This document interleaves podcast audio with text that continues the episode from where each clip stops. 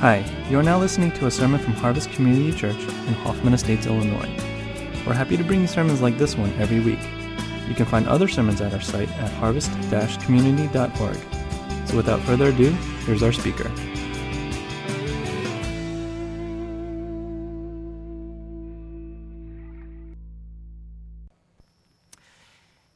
The first session uh, that we had together with our launch team, uh, instead of talking about the technicalities of how do you start a new church, how do you reach lost people, how do you do evangelism, um, what are the challenges we're going to face in the Vernon Hills area and Lake County as we try to start a new uh, diverse church, we broke up uh, between men and women and asked the question what are some of the milestones uh, in your lives that have really shaped you to be who you are today? Um, we assigned uh, a few articles for everyone to read, but that was the simple question. Uh, what, what are some significant events or stepping stones uh, that you have experienced since your birth till now uh, that you would consider events that have really shaped you? And without fail, as we spent that entire morning uh, pulling off our masks, um, not caring who's what position or what title, just as just simple men and women. Uh, without fail, each of the stories included episodes of great heartache, uh, pain, uh, loss, and how that really profoundly impacted each and every one of our friends there at the retreat. And yet, at the same time, how God used those uh, difficult events, we would even label ugly events, to really see the hand of God come and begin to restore and heal us. And I share this because as you look at the opening of this passage, you have, and the first thing I want to talk about is a search for beauty. Here is Jesus with his disciples, and in verse 1, as he went along, he saw a man blind from birth. And the disciples asked him, Rabbi, who sinned, this man or his parents, that he was born blind? You see, as we begin our passage and as we think about our lives and we think about that question, what are some of the uh, major stepping stones in our lives that have shaped us to be who we are? We cannot dismiss the experiences in our lives that have been very ugly, that have been things that have broken us. Here, these disciples and Jesus walking along an ordinary day, and they see a man who was born blind from birth. And their question to Jesus, and I'll talk a little bit more about this in my last point, was their way of trying to make sense when they encountered something that really didn't sit right physical disease, a man who was never able to see, probably begging his entire life, suffering in that physical darkness. They were trying to search for an answer. And I would like to label that it was a search for beauty. We're not talking about just the physical kind of beauty, but we're talking about answers that explain the brokenness and the pain in our lives that we find all around us. And I believe that God has put that desire in our hearts, a desire to find beauty in every aspect of our lives. I believe it is innate as human beings because there is so much brokenness, there is so much pain, so much disappointment. Things are not the way that we feel they ought to be. Whenever we encounter injustice or sin, disease, ugliness, pain, when we get hurt by other people, when we experience hopelessness, it affects us and immediately causes us to begin to search for truth, for answers, for understanding, for light of what I'm calling beauty. Think about this man's situation. All of his life, he lived in absolute darkness. And what's very important about this man is that he wasn't born with sight and gradually lost his sight, but from the day that he was born, not a ray of light entered into his eyes. He couldn't see. He was born blind from birth. He never knew what his mother's face looked like. Things that we take for granted a sunset, the birds, the trees, the ocean, our friends, what our food looks like. And in particular, in this time and culture, it was a great tragedy because people would attribute this physical illness, this disease, this brokenness in this man as a result of some kind of sin. To them, God's hand was against this man's life. He was being punished for something he had done, or maybe his family. I wonder if you were to probe this man's brain and some of his inner thoughts throughout his life what kind of questions would arise as he thought about his situation? Why was I born blind? What in the world is the purpose of my suffering? What should I really live for? Am I just going to beg and eventually die? Is that the meaning and purpose of life? Darkness, confusion, purposelessness. And I believe that his physical situation of blindness was indeed a reflection of his inward reality of utter darkness and emptiness inside.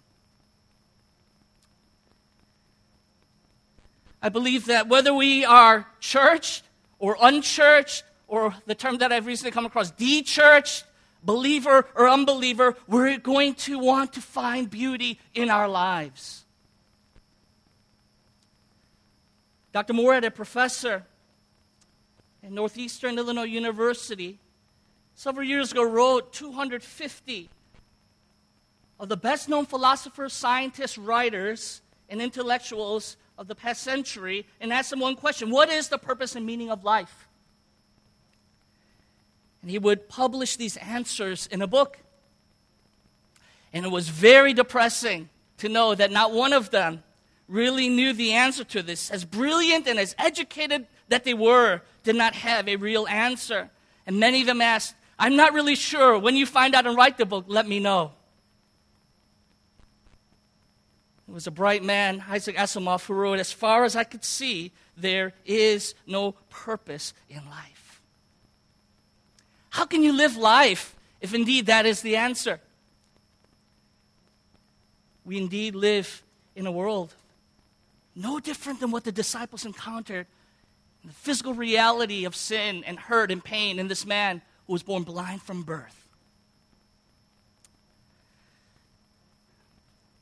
Kathy and I, uh, these past six months, have been renting a, an apartment, a little townhouse in Vernon Hills as we left the city in anticipation to try to get to know our community uh, with the start of our new church. And we were so excited uh, in many ways, though we love the city, um, to find a little bit more space, less congestion, parking spots, and all the things that come along with suburban living. And that first evening when we moved in, we were so excited. Uh, we found out that we had um, some very interesting neighbors living right upstairs. Uh, basically, young teenage siblings who lost both of their parents, uh, uh adoptive parents, six months from each other uh, just last year and they were living without supervision, without any authority in their lives. They were purely nocturnal. I swear we didn't see them at all during the day, and as soon as darkness hit, um, they would wake up at about 11 p.m. and party all night, uh, three, four, five times during the week. And could you imagine with two little kids that we have trying to live like that? We said, it's going to get better. It's going to get better. And it was just recently where we heard the girl literally screaming uh, because their bedroom was right upstairs above ours, screaming and saying, Get off of me! Stop hurting me! As her live in boyfriend was beating her up. And uh, we tried to ignore it and, Lord, please give him some peace so that we can sleep. And said a prayer and try to ignore the situation. But it was getting more and more violent. I was afraid for her life. And so, at 3 in the morning, we had to call the police. And uh, they quieted down a little bit after that, but the very next night they were at it again.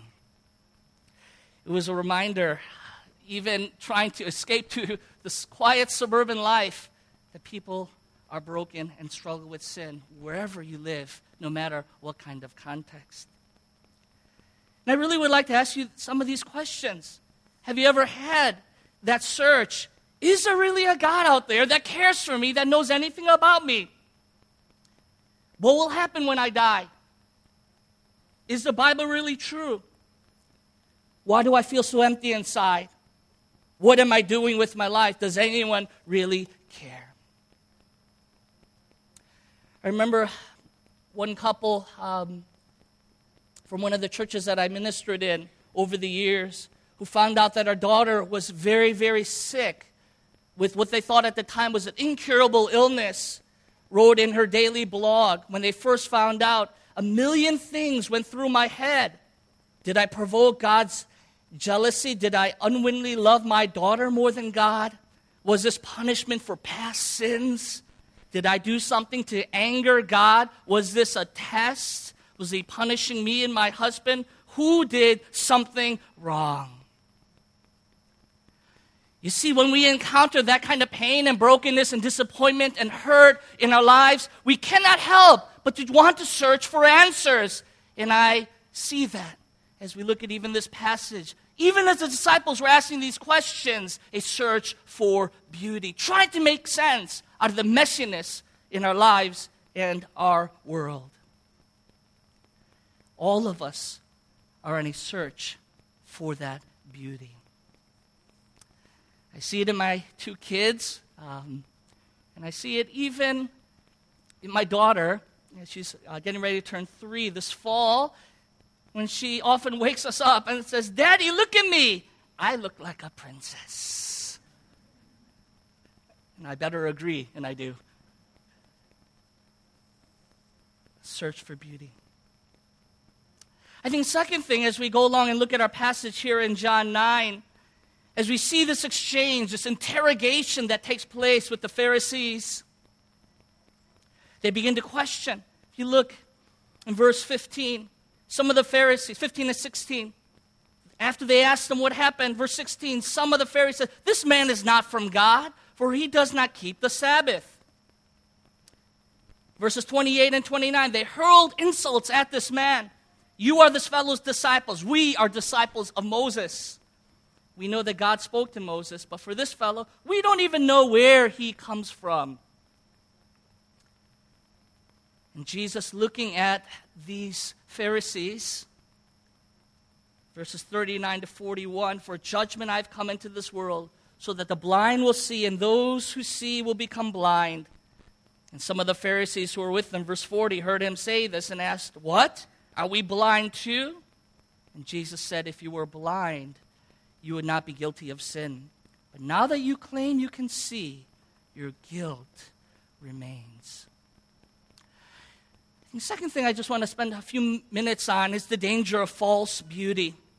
And the first thing is the false beauty of religion.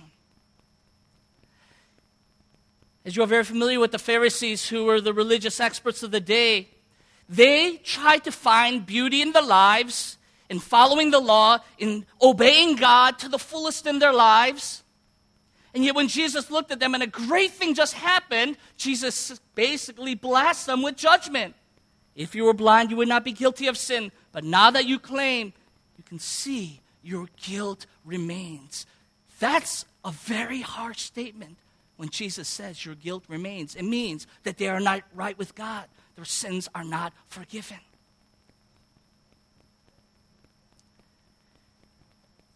And it's interesting as you look throughout the teachings of Jesus and in the New Testament of the Bible, you find that Jesus' harshest criticisms and judgment was reserved not for people who had nothing to do with religion, but rather it was the religious.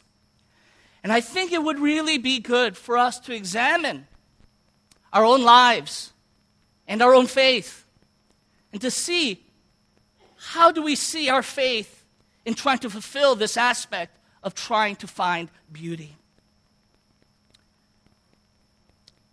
Dr. Martyn Lloyd-Jones wrote this when people say, Well, I'm not really religious. But he says that everyone is religious.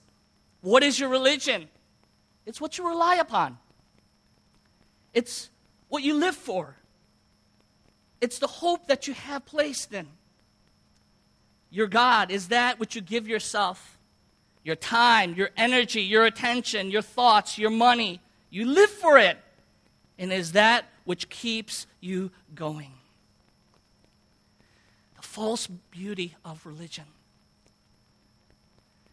And so often we think of, for many of us, that Christianity sometimes is just another adornment we put on our lives, another layer on top of our own accomplishments and trying to be a good, upright citizen. But when we fail to understand that religion is nothing more than trying to save ourselves, and we live a life of self dependency, we are headed for disaster. It's very easy to look at these Pharisees and see them as the enemy. But secondly, and kind of related to this, is the false beauty of ministry.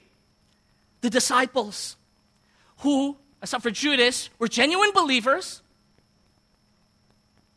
They were following Christ. They were on mission with Jesus. They were doing incredible things, hearing the teachings of Jesus himself. They recently fed the 5,000, five loaves of bread and two fish. And yet, when they came across this man born blind from birth, rather than having compassion, rather than having their hearts broken of the sin in this world and the effects of sin, they wanted to have a theological discussion to look somewhat righteous and impress Jesus. Jesus, who sinned, this man or his parents, that he was blind from birth?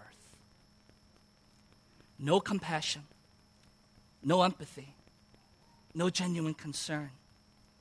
They did not even ask Jesus to heal this man, although they knew that Jesus had that power. They didn't see the opportunity and they did not see the broken soul before them. They were, though they were believers, just as lost as the Pharisees who were just blasted by Jesus. And I believe there's a great warning there that even for those of us who truly do believe, who are devoted, who are busily living our lives, trying to live for the glory of God, that we often are blinded to our own blindness. And the longer that we are believers, and I speak this to my own heart as well, so please don't think I'm just trying to challenge you. The longer that we are involved in serving Christ and trying to please God, it's so ironic that sometimes the times that I was busiest trying to serve God and live for His glory were the times that my heart was farthest from God.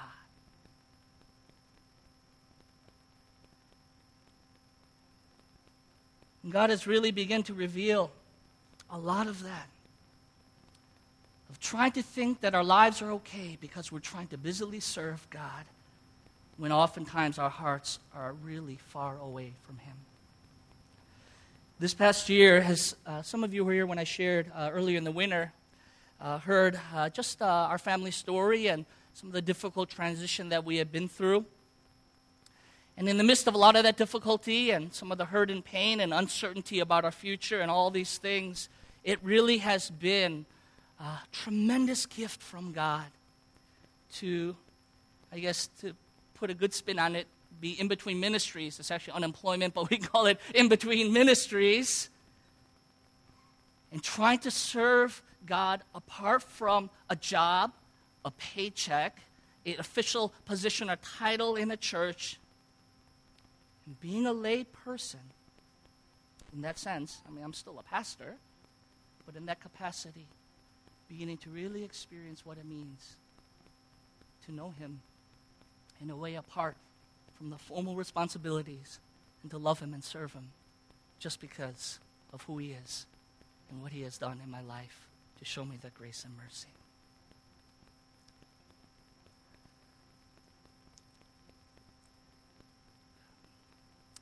One pastor out in Philadelphia who uh, passed away recently, um, Pastor James, challenges the church to think about sometimes holding on to the beauty of our own religious service rather than going back to who we are as redeemed sinners.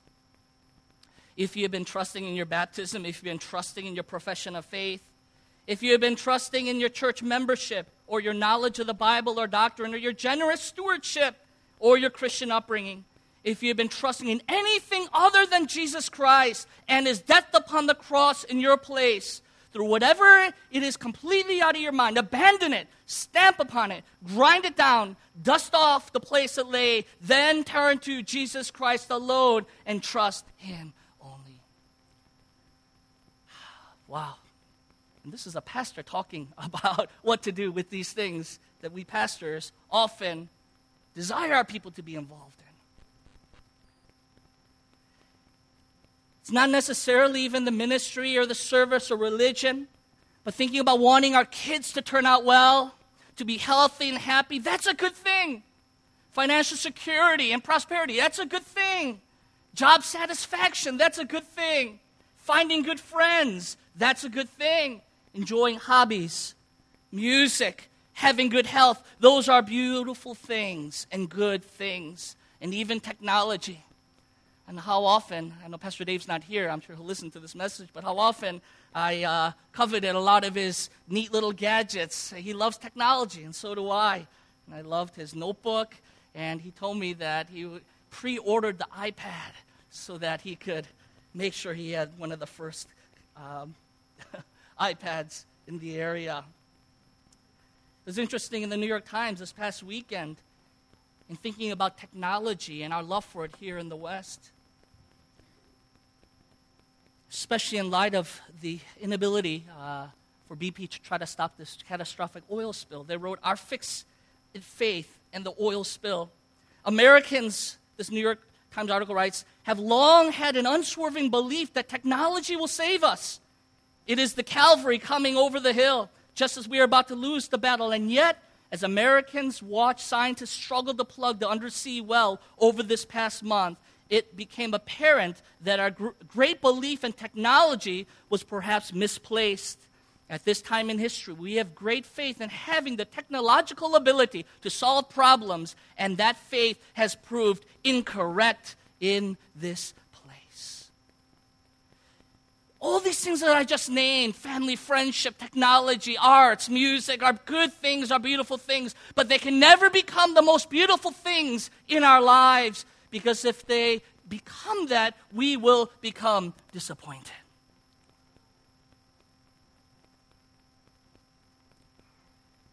And this man would discover that as we look at our passage. And my third and final point is the power of true beauty.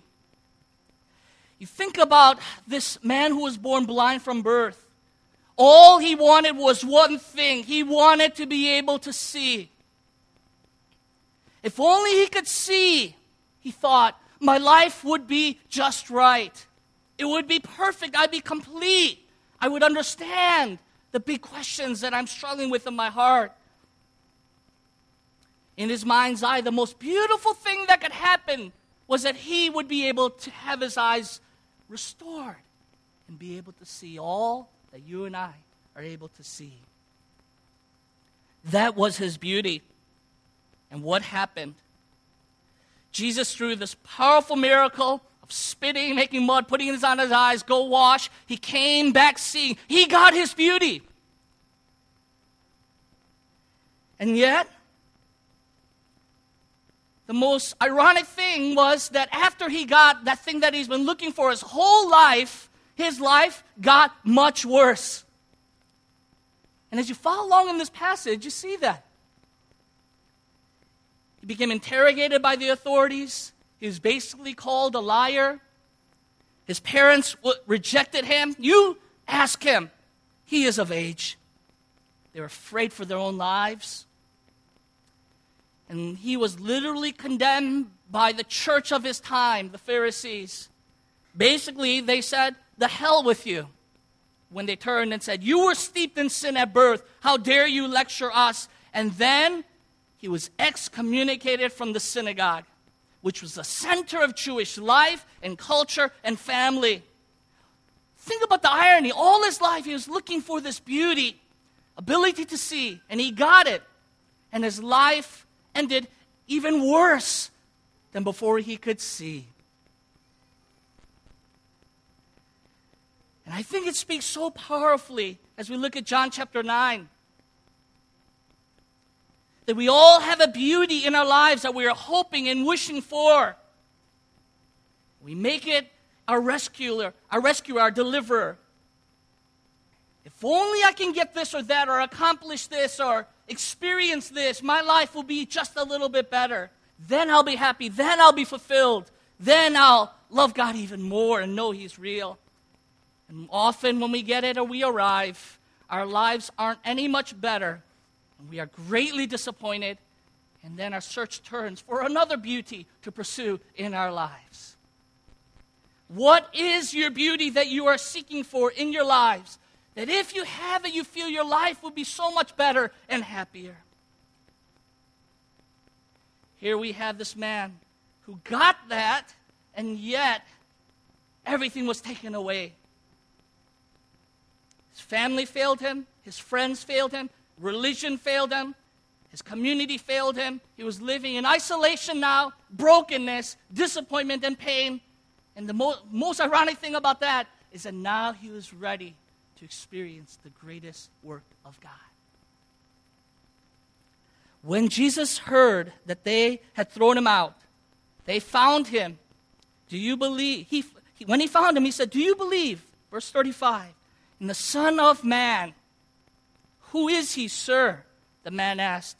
Tell me so that I may believe in him. And Jesus said, you have now seen him. In fact, he is the one speaking with you. Then the man said, Lord, I believe. And he worshiped him.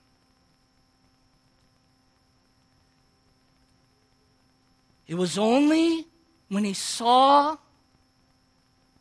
ultimate, true, beautiful one with new eyes of faith. Jesus says, Lord, deliverer, healer, savior, king, he worshiped him. And he found that ultimate beauty that he had been searching for and thought that he would find if he could just see. With new eyes of faith, he saw the face of Jesus. The Bible tells us that all the good things in life are wonderful, that we try to pursue. But the gospel tells us that Jesus is the beauty we must see. And as you think about this man and how he met Christ, it is so different than other religions or world philosophies. God doesn't just observe how we handle our pain and, and how we live out our lives and if we are good enough or we look like we're worthy enough, then he blesses us with something. But in the midst of his disappointment and pain, Jesus seeks him out, finds him.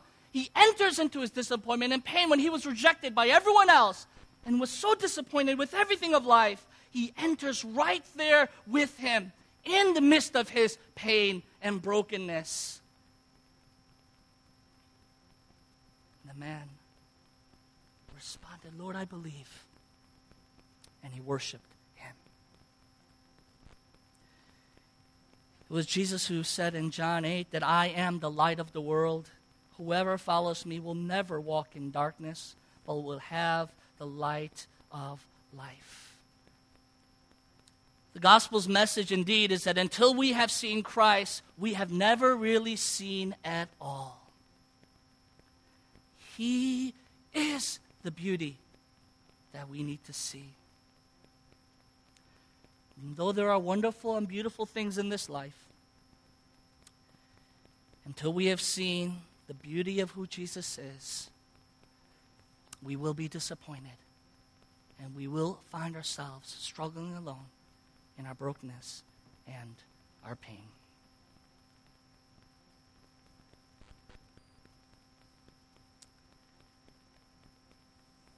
This message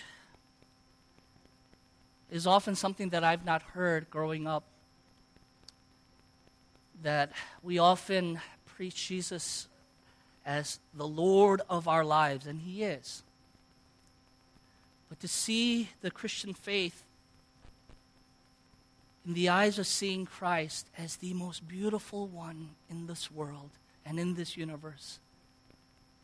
And to find our lives and hearts strangely warmed and transformed as we become more and more attracted to Him in His righteousness, His perfection, His compassion, His mercy, His authority, His lordship. When we begin to truly grasp the implications of the message of the Bible, what God has done for us in Christ, the beauty of Christ will begin to transform us because that which we gaze at, spend time with, think about, we become like. Whether as individuals or as a body.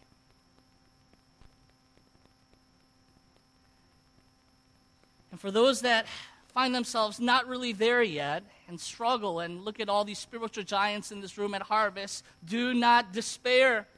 For even this man in John 9, even after experiencing a powerful miracle of God, still it took time for him as he suffered and battled these Pharisees and rejected by his family in the synagogue. And finally, through a journey and a process, step by step, he then came to understand who Christ was.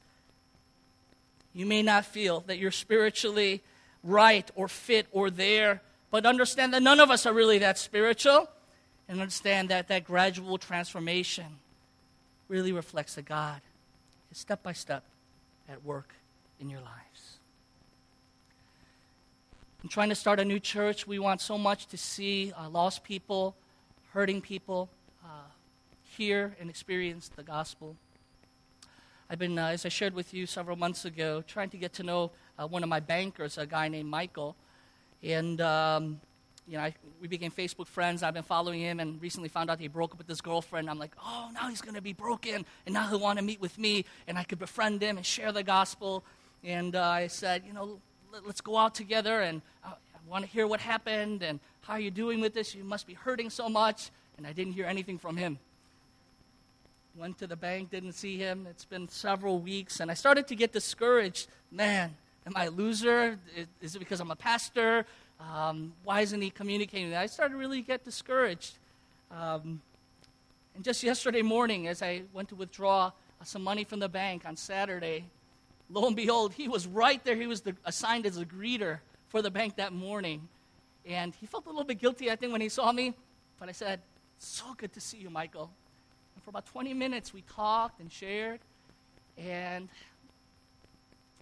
he knows uh, who I am and what we're trying to do and what I would like to see in his life and all these things. And all I began to communicate is, I'm here for you, Mike. And he said, Oh, that's great. I'm going out with a new girl now. I guess everything is fine and dandy in his life. It takes time, little disappointments, struggles, but bit by bit, I believe God is at work, not only in this man's life, but in yours and mine.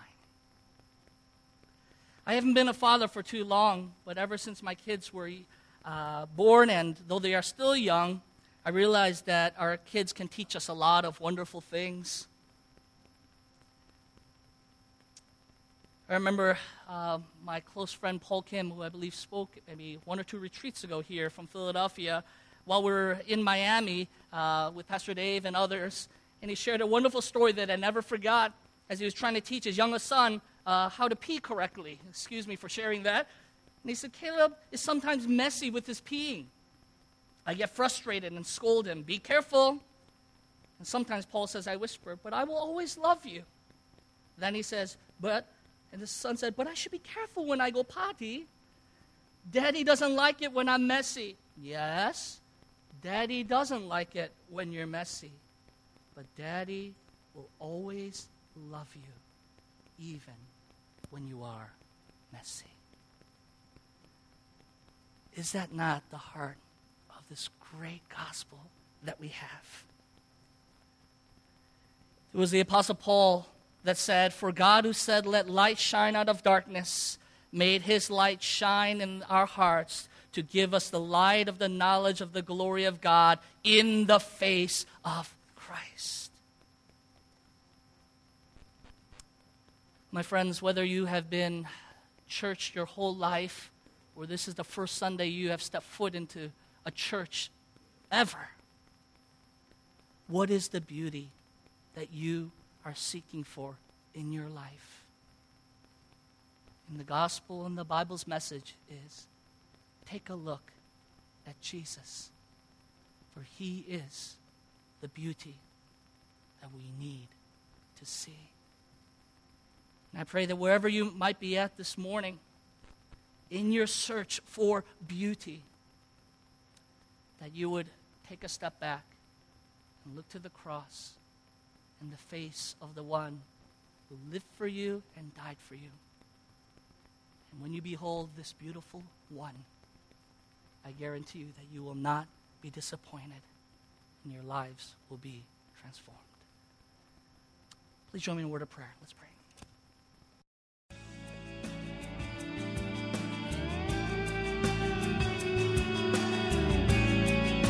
Thanks for listening to the sermon from Harvest Community Church. If you would like more information or have any questions or comments, check out our website at harvest-community.org. Thanks for listening.